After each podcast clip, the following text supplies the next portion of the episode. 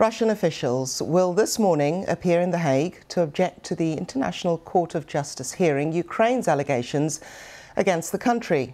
Kyiv filed a case shortly after Russia's invasion in February of last year, accusing Moscow of falsely using genocide law to justify the attack. Russia says the World Court has no jurisdiction to weigh in on the matter.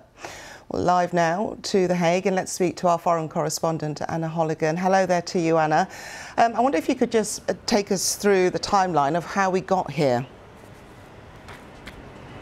Yes, um, I'm outside the UN's highest court now. You can see it's also a popular tourist attraction. The hearing has just started, so Russia and Ukraine lawyers in court side by side arguing their cases. We're hearing first of all from Russia. So, how did we get here? Well, a few days after Russian tanks rolled across the border, Ukraine brought this case to the International Court of Justice, claiming that Russia was abusing the Genocide Convention by uh, claiming falsely a genocide was being committed in eastern Ukraine in order to try to justify what Russia called the special military operation. So the case was brought here to the ICJ.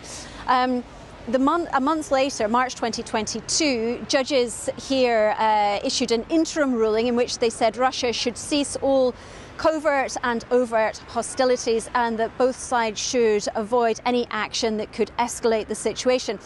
So, where we are today, this is potentially a pivotal moment because Russia is arguing the ICJ doesn't have the power, doesn't have the jurisdiction to hear this case because under the Genocide Convention, under which Ukraine, Kiev brought this case, there is no dealing with the use of force between states. So that's the argument we're going to be hearing from Russia's lawyers today. Um, just how much jurisdiction, though, does the court have? And in terms of enforcement, you know, what options are there? Both very good questions. So, um, both countries, uh, Russia and Ukraine, are signed up to the Genocide Convention. So, in that sense, if the judges decide they have jurisdiction to hear this case, uh, they have ju- jurisdiction over both countries. However, with that interim ruling, we know the hostilities continued. So, Russia uh, ignored that ruling in March 2022. In terms of enforcement powers, um, well, actually, none. Um, if the judges decide they have jurisdiction and if eventually, probably we're talking years in the future, they rule in Ukraine's favour that Russia had falsely used claims of a genocide in order to justify the full blown invasion. There are no enforcement powers. They could escalate the case to the UN Security Council, but of course, Russia has a, a veto power there. I've been speaking to some um, international legal experts, though, and they say if the judges find in Ukraine's favour, it could help with any uh, future reparations claims from the victims. The other thing to bear in mind, interesting in this case, is on Wednesday we'll be hearing from the 32 countries which have intervened in this case. So they've essentially supported Ukraine's position and they will be presenting their arguments on Wednesday. And the other thing to bear in mind is that with any uh, case like this in international justice, rulings set precedents. So any decisions here at the ICJ could be used in other cases. For example, separate cases at the International Criminal Court, which is also here in The Hague, and another case which is being heard um, here at the International Court of Justice involving Russia and Ukraine. And, and, very quickly, Anna, in terms when we, you know, reflecting on accountability, would that lie directly with President Putin? And what other precedents have been set in this court where countries or leaders, their leaders, have been found accountable of genocide?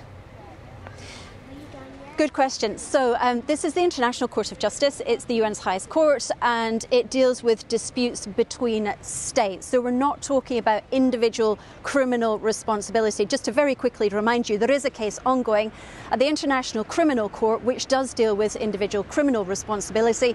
And that case. Um, is looking at allegations that President Putin and his Children's Rights Commissioner were involved in essentially kidnapping Ukrainian children from the uh, areas which have been occupied by Russian forces and taking them across the border illegally into Russia and putting them up for adoption. That case is being dealt with by the ICC. A separate case here at the ICJ uh, involves allegations Russia has been involved in funding terrorist activities in eastern Ukraine. This one today uh, will run until the 27th of September. It's just um, part of the, the proceedings. So it will determine whether or not basically this whole case can, can continue. If the judges decide they have jurisdiction under the Genocide Convention, uh, then the case will continue. If they rule in Russia's favour that the Genocide Convention doesn't cover this and therefore they don't have a mandate, then uh, the case will be thrown out. OK, Anna Holligan, thank you very much indeed. Thank you.